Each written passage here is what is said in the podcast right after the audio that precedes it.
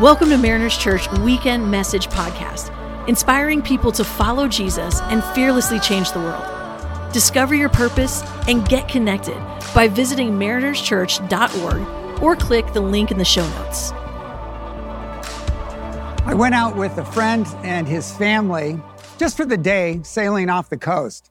Uh, we were out there and it was beautiful, and we came along a pod of whales. And this one really big whale literally came right along the side of the boat. It was big, beautiful, magnificent creature, uh, and literally had her baby right alongside, and it started to run right next to the boat. And I swear, every time the whale came up, I could see its eye, and it looked like it was smiling at me. Like we were buddies, and the kids were going crazy.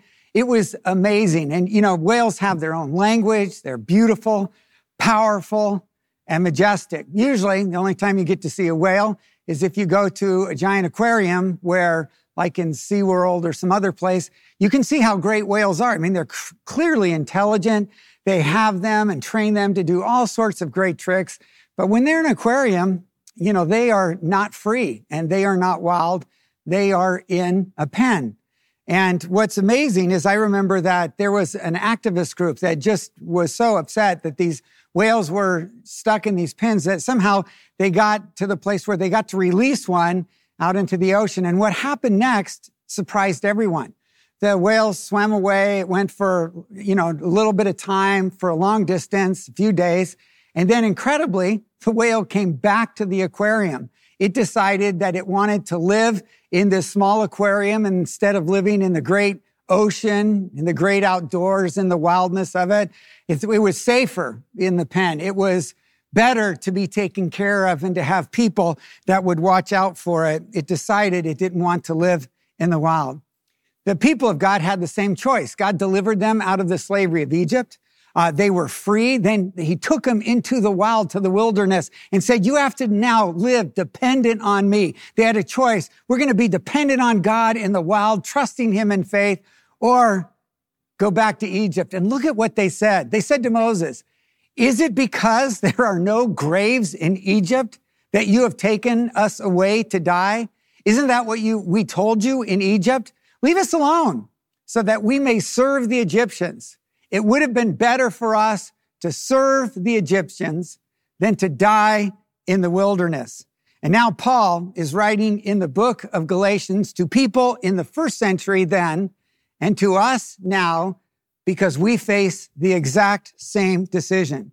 When we live in freedom of God's grace, the freedom of God's love in the wildness of having to trust Him by faith, or are we going to live in slavery and legalism, being bound by rules and laws, being locked into moral cages and living in a religious zoo that kind of controls us and makes us safe. And this is what Paul's referring to. And so now as I read to you out of Galatians 4, 8 through 11, look at how Paul contrasts these two ways of living. He says, but in the past, since you didn't know God, you were enslaved to things that by nature are not God's. But now, since you know God, or rather, and this is the key phrase, have become to known by God, how can you turn back to the weak and worthless elements? Do you want to be enslaved to them all over again? You are observing special days, months, seasons, and years. I'm fearful for you that perhaps my labor for you has been wasted. Here, you can see how he contrasts the two lifestyles. He's saying you have a choice. You can live in freedom in the wild of God's provision and faith, or basically you can go back to legalism. And I love what he says in this passage. He says, you know God, or shall I say, God knows you. And I love the contrast in that passage because it's one thing for us to know God, but our knowledge of God is always based on human understanding and how far we can go, which is Paul identifies as weak and partial because it's affected by our moods and our perspective and the circumstances. And we all know this. We live this way. I mean, when life is going well, and our circumstances are good, it's easy for us to say, God's good and He's loving and He provides and He protects. But when our life is blowing apart, it's harder for us. And we say, Is God good? Is He really protecting? Does he really watch out for me? And we lose the perspective. And Paul says, you know, it's one thing we know God, but it's way better. Should I say that God knows us? He's taken a hold of us. He, he knows us completely and he loves us. It's the difference when I walk with my grandkids, you know, they'll say, you know, as we walk across the street, here, let me hold your hand. And they thinking they they think they're holding my hand, but it's way more important that I'm holding their hand and taking them across the street because they can't break free. And I'm going to hold them and love them. And so Paul's point is, you know, live, continue to live in freedom, being known by God. You don't want to go back to the aquarium. You don't want to live in the, the restriction and the moral cages of the law. He goes, you want to live free. That's the way you want. And so Paul makes this very powerful point. And since chapter two, he's been laying out a very logical argument that's consistent point by point. But right now, what he does, starting in verse 12, is he switches the way that he speaks. And now he's going to speak in a very personal way. When I was a freshman, I played uh, football, and I remember, you know, all of us were freshmen. None of us knew how to play really tackle football. It was new to all of us, but we had this coach that was so affirming. He was so encouraging. He was always positive. And we loved to learn from him because every time on the field, affirmation and encouragement. And I remember we went through a good part of the season, but right about the seventh game, we played a game and we played terrible. I mean, we lost, we forgot, we lost the game, but it seemed like we had forgotten everything that we learned. That next day, when we showed up for practice, the coach showed up in a totally different way than what we were used to. He said something that surprised us. He sat down, he didn't yell at us, he just said, You know, guys, I am so disappointed. I am so sad. I thought that you knew better your assignments. Ah, I am so sad that you don't understand. And he spoke with such personal conviction. I can remember the whole team was just riveted because he changed the way that he was speaking. That's what Paul's going to do in this passage. He goes from laying out an argument to now he's going to speak in a very personal and passionate way. Look at what he says in uh, Galatians 4 12 through 20. I beg you, brothers and sisters, become as I am, for I also have become as you are. You have not wronged me. You know that previously I preached the gospel to you because of a weakness of the flesh. You did not despise me or reject me, though my physical condition was a trial for you. On the contrary, you received me as an angel of God, as Christ Jesus himself. Where then is your blessing? For I testify to you that if possible, you would have torn out your own eyes and given them to me. So then, I, have I become your enemy because I told you the truth? They court you eagerly, but not for good. They want to exclude you from me so that you would pursue them. But is it always good to be pursued in a good manner, or is it just when I am with you? My children, I am again suffering labor pains for you until Christ is formed in you. I would like to be with you right now and change my tone of voice because I don't know what to do about you. You can see in this passage, Paul writes in such a personal way. And he's writing about these false teachers that basically are saying there's two classes of Christians. You're saying there's Christians who believe in Jesus and those are beginners. They're sort of lightweights. They're really people who've not gone deeper. And then there's this second class, the more spiritual group. They're serious. They, they follow. They're more devoted. They have a blessed life. They have a closer relationship with God. And the reason is, is because they're taking a hold of the Old Testament, this 2000 year old history of, of God's rules and regulation. And they're saying you need to trust in the Old Testament. And the sign of trusting in God is being circumcised. And so you can imagine there's just a lot of guys that are saying to their wives, you go ahead and go to church. Uh, I think I'll just stay home and watch the game because they're saying it's all about what you do. But remember, what was the purpose of the law? The purpose of the law was to show us that we needed God, that we couldn't live up to his standards, and also to give us a promise that one day God would provide. And so Jesus comes and he fulfills all of the law. He lives the life that we couldn't live. He lives a perfect life. Then he dies on the cross and he takes our sins. But he also fulfills all of the promises that are in the Old Testament. He covers our sin, which is what's celebrated in the Day of Atonement. He forgives us our sins and removes them as far as the east is from the west.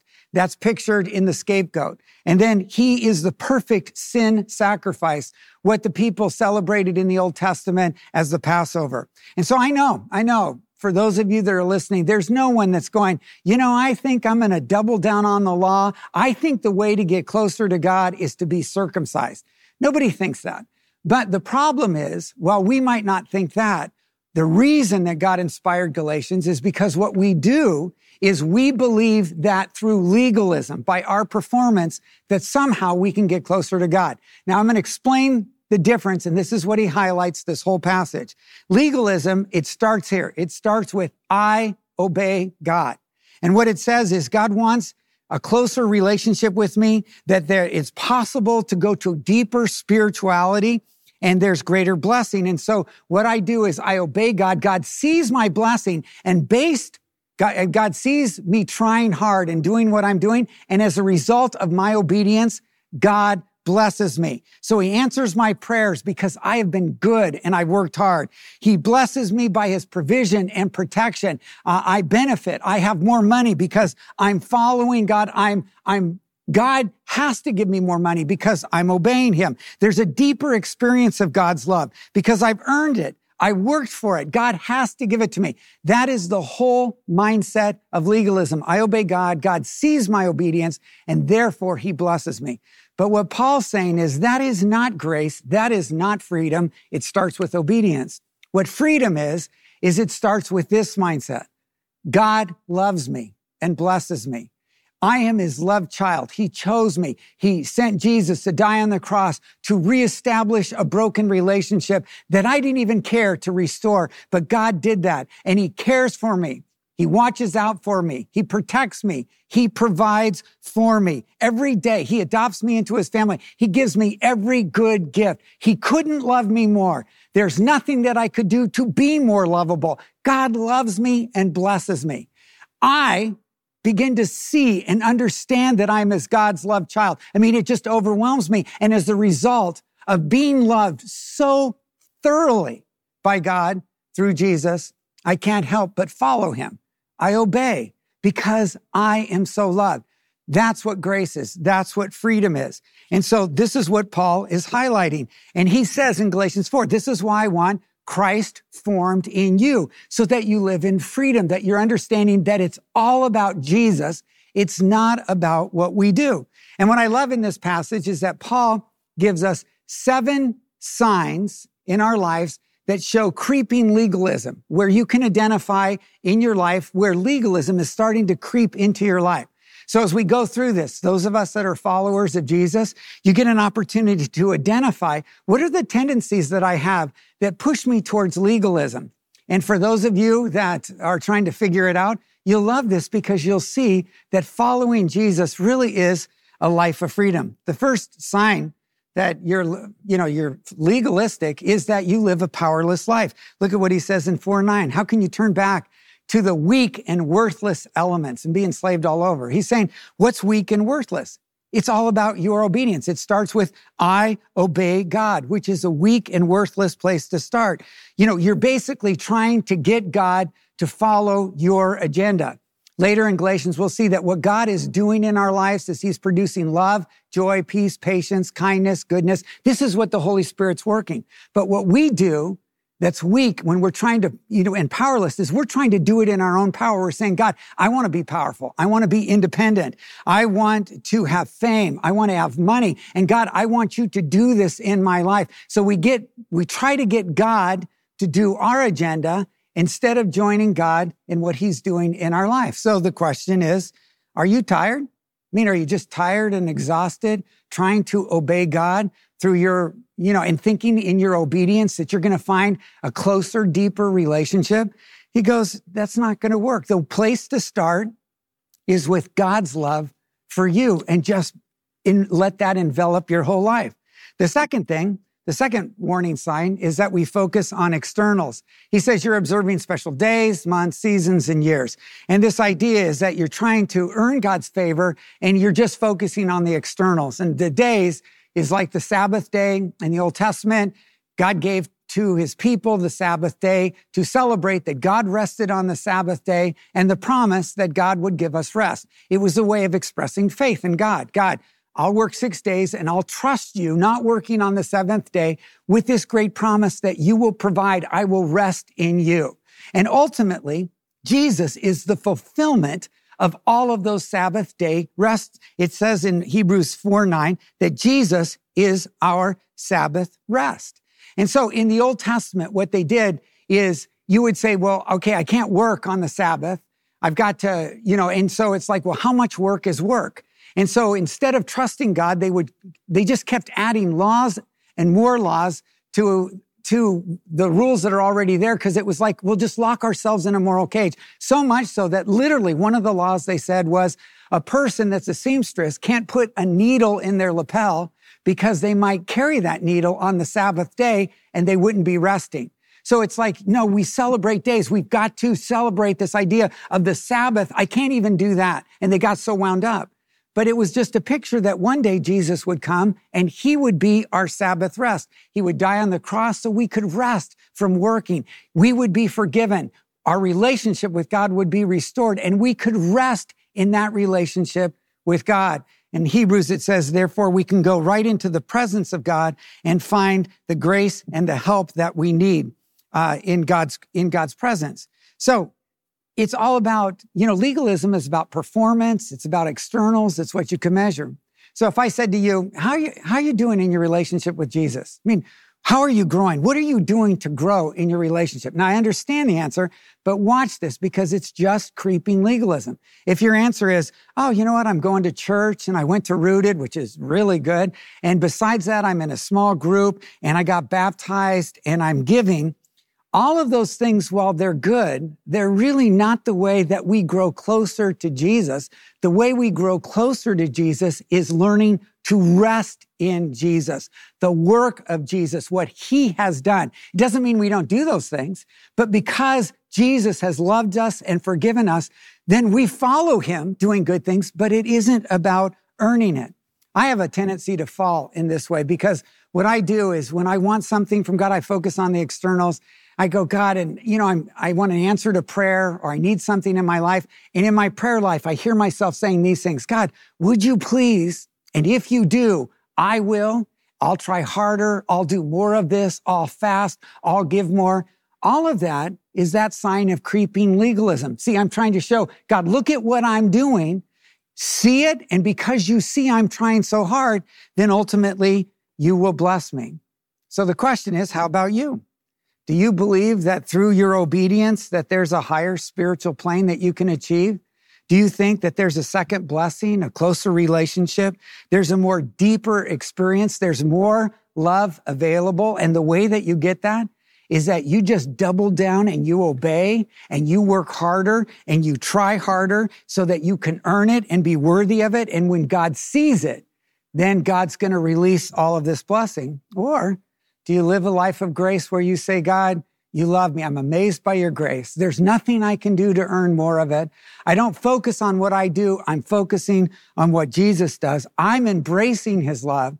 And because I realized I'm such a loved child, then I follow him. I do what he wants. I do obey but the motivation is so different. So he points out this focus on externals. And then the third sign of creeping legalism is the lack of compassion. Look at what he says. He says, I preached the gospel to you because of weakness in my flesh. You didn't despise or reject me, though my physical condition was a trial for you. You received me like I was an angel or Jesus himself.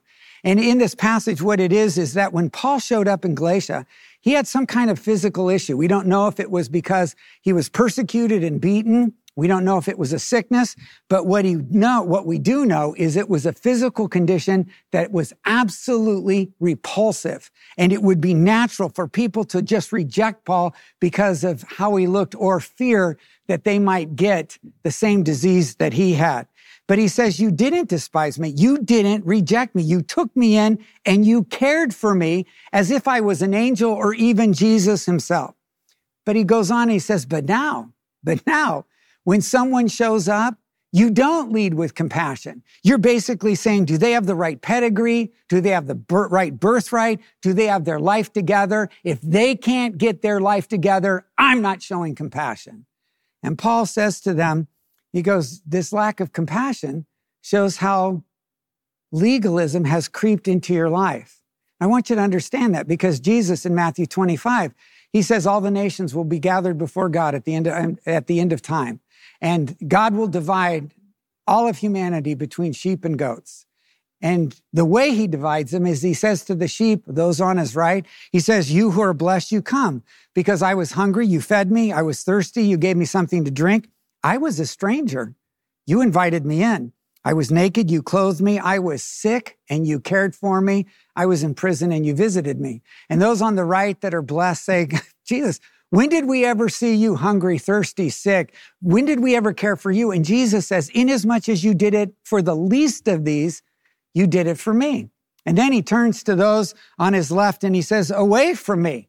He goes, Because I was hungry, thirsty, a stranger, as naked, and said, You didn't care for me. And they said, When did we see you? Naked or hungry or thirsty. And he goes, inasmuch as you didn't do for the least of these, you didn't do it for me. And here's why that's so important.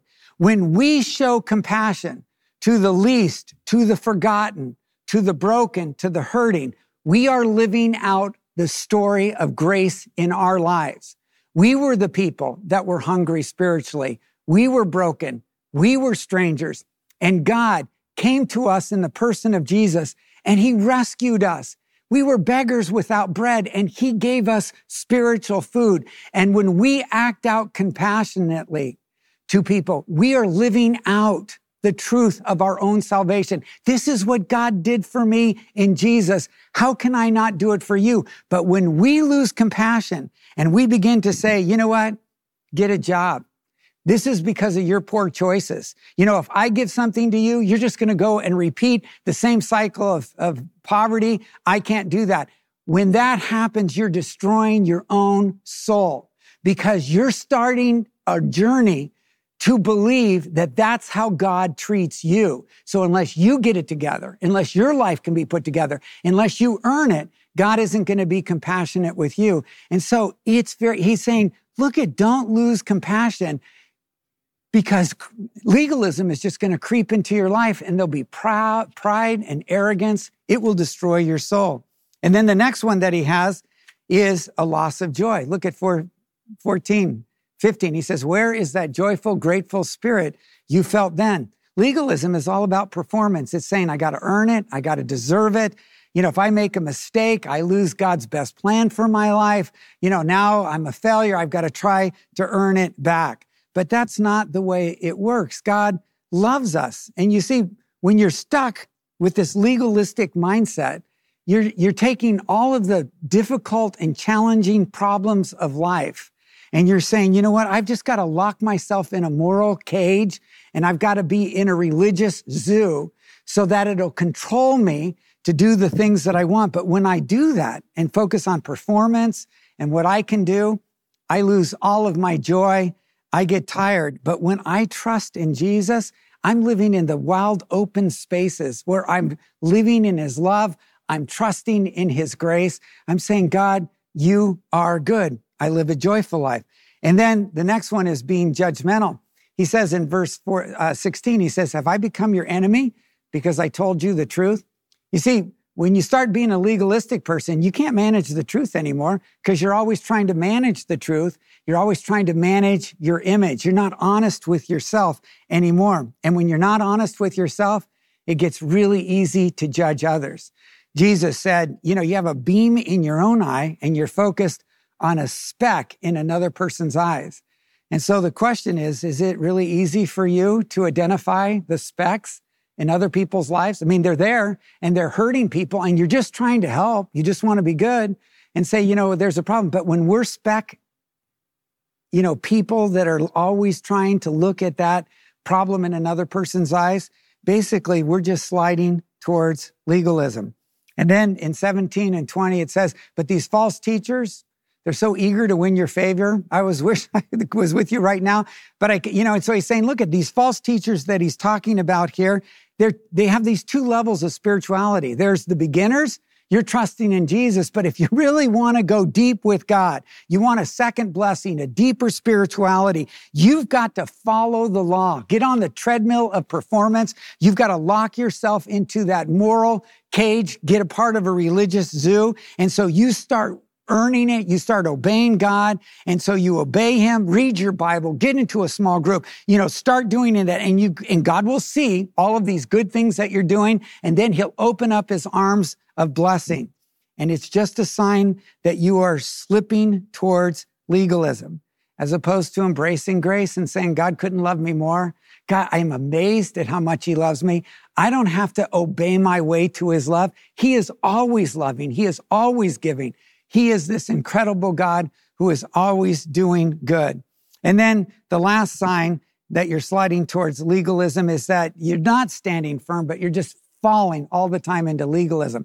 For freedom, Christ has set us free. In 5.1, it says, stand firm then and don't submit to the yoke of slavery. This idea is when you start with, it's about my obedience, you're just going to trip yourself. Now, Paul has this passion and he says, look at, I want you to pay attention. And now what he's going to do is he's saying there's two lifestyles. And basically he says, you love the Old Testament. He goes, well, let me show you a story in the Old Testament that illustrate these two ways to live. One is like you'll see Hagar, which is legalism. The other is Sarah, which is by grace and freedom. And so he contrasts these two. So it's a big passage of scripture. I'll explain the story, but try to follow along. Capture the two lifestyles. Tell me, who, you who want to be under the law, don't you hear the law? For it is written that Abraham had two sons, one by a slave and the other by a free woman. But the one by the slave was born as a result of the flesh, while the one by the free woman was born through the promise. These things are being taken figuratively, for the woman represents two covenants. One is from Mount Sinai and bears children into slavery. This is Hagar. Now, Hagar represents Mount Sinai in Arabia and re- corresponds to the present Jerusalem, for she's in slavery with her children. But the Jerusalem above is free, and she is our mother. For it is written, Rejoice, childless woman, unable to give birth. Burst into song and shout, you who are not in labor, for the children of the desolate woman will be many, more numerous than those of the woman who has a husband. Now to you, brothers and sisters, like Isaac, are children of promise. But just as then the child born as a result of the flesh persecuted the one that was born as a result of the spirit, so also now. But what does the scripture say? Drive out the slave and her son. For the son of the slave will never be co-heir with the son of the free woman. Therefore, brothers and sisters, we are not children of the slave, but are the free woman. So I know if you don't know the story, I'm going to tell it to you real quick and you'll get the idea of the two lifestyles. God comes to Abraham and he says, I'm going to make you a great nation. I'm going to give you land and I'm going to bless the whole world through you. You're going to have a son and that son is going to bless the whole world ultimately where the Messiah comes along. Abraham's like 75 years old when God makes this promise. Sarah's 65. So it's a promise of a son, which they're already beyond childbearing years. But years pass and nothing happens. And then watch what Sarah does. Sarah says, something is wrong with me. And while God wants to fulfill his promise, God needs some help. And this is the birthplace of all legalism. When we think God wants to do something, but he needs our help to do it. And so he's saying, you know, God wants to do it. God just didn't anticipate me getting this old. And so, and we all have those moments. There's these moments that we think, you know, God's made promises to love me, to protect me, to provide. He intended to. It's just not happening. And so I'm just going to have to step out and we think that we're going to help God. It always leads to bad roads and it's about legalism. So Sarah goes, I have an idea. She comes to her husband. Just imagine this. And she says, look at, I can't have a child. But I have a servant, a slave who's named Hagar. She's way younger. She's an Egyptian, pretty young girl. He goes, Abraham, you sleep with her, then we'll have a child and we'll have a family through her. So Abraham, you go, okay. And he does it. And immediately what happens is Hagar gets pregnant and Hagar starts to persecute Sarah. She looks down on her because Sarah's barren. And in that culture, it was a very shameful thing. And she's, Sarah is hurt and jealous and angry. And Hagar just persecutes Sarah. Hagar has a child. His name is Ishmael. He's the father of the Arab nation. And for 13 years, Sarah and Abraham believe that this is God's fulfillment of the promise. They think that this is the way God's going to fulfill his promise, but it isn't. And then what happens when Abraham is 99 years old and Sarah is 89? God comes back and he says, Ishmael is not the son of promise. He says, but you two at 99 and 89 are going to have a son, to which Sarah just laughs because that's, that's not even possible. And one of the greatest verses in the Bible, God says, is there anything too hard for God? Which is a profound thought because all of us have things in our mind where we've decided it's just too hard. Even God can't do it. God can't. He can't heal me. God can't heal our family. He can't give me a job that I love. God can't fix this brokenness in my life. He can't free me from this addiction, from these bad habits. You know, where in your life have you decided that it is impossible for God to work? He says, nothing is impossible with God. And here's what's amazing. At 100 years old, when Sarah is 90 years old, Sarah gives birth to a son. His name is Isaac and she gives birth in the geriatric ward and Medicare pays for it and they laugh.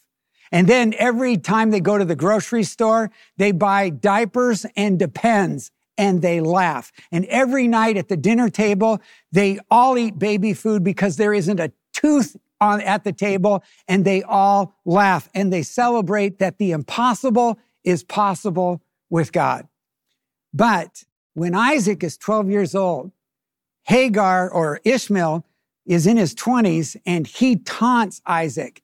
And Sarah sees it and she gets really mad. And so Sarah dismisses Hagar. And that's why it says, what do the scriptures say? Drive out the slave and her son, for the son of the slave will never be a co-heir with the son of the free woman. Saying Ishmael has no inheritance. He's not the son of promise. Here's the whole point of it. There's two ways to live. You can live like Hagar, which is a legalistic lifestyle. There's no inheritance. It's a life of pain, sadness, competitiveness, comparison, jealousy, trying to manipulate God to get what you want. Or you can live the life of Sarah, which is a promise. It's about being God's miraculous power. It's trusting in a God who is good, that God can do the impossible and only God can. And it's trusting what God can do. And then he closes it all by saying this, for freedom, Christ has set us free. Stand firm then and do not submit again to the yoke of slavery. Paul is simply saying, do not trust that it's your obedience, that somehow God's going to see that obedience. And because you work hard, you try, you behave, you good your way to God, God sees all of your efforts and your goodness. You exhaust yourself being good. That somehow because of that, you get to a higher spiritual plane, that you pry out of God's hands all of the blessings that you want that he really doesn't want to give you because you've obeyed him, God has to give them to you. Don't live like that because it's not true. It's slavery and it's just death. Or he says instead, enjoy the wild open space of freedom. God has set you free. And yeah, it's more risky because you're living by faith, but it's all about embracing God's good love for you, how he cares for you, that there's nothing that you can do to make yourself more lovable to God, more good. God is a God who just pours out love. And when we understand that love, it transforms our life and we can't help but obey and follow Jesus because we are his loved children. Is that good news? And that's what Paul teaches us in Galatians. So God, would you give us the ability to live in the beauty of your love, in the wildness of faith, trusting that you are good all the time. In Jesus' name, amen. All right, extend your hands, please, and let me pray a prayer of blessing over you as we go. Jesus, I pray you'd bless your sons and daughters this week, that you would remind them that you are gentle and approachable and that you love them. Cause your face to shine on them. I pray they will experience your mercy and your joy this new week. In the name of the Father, the Son, and the Holy Spirit. Amen. Go in peace. Have a great week.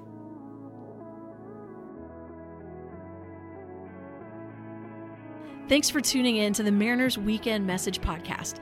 To support the ministry of Mariners Church, you can click the link in the show notes or download the Mariners app at your favorite app store. If you've been navigating God's wisdom with us through this year's annual read and would like to hear personal reflections from pastors in your community, check out the Gospel Everyday podcast.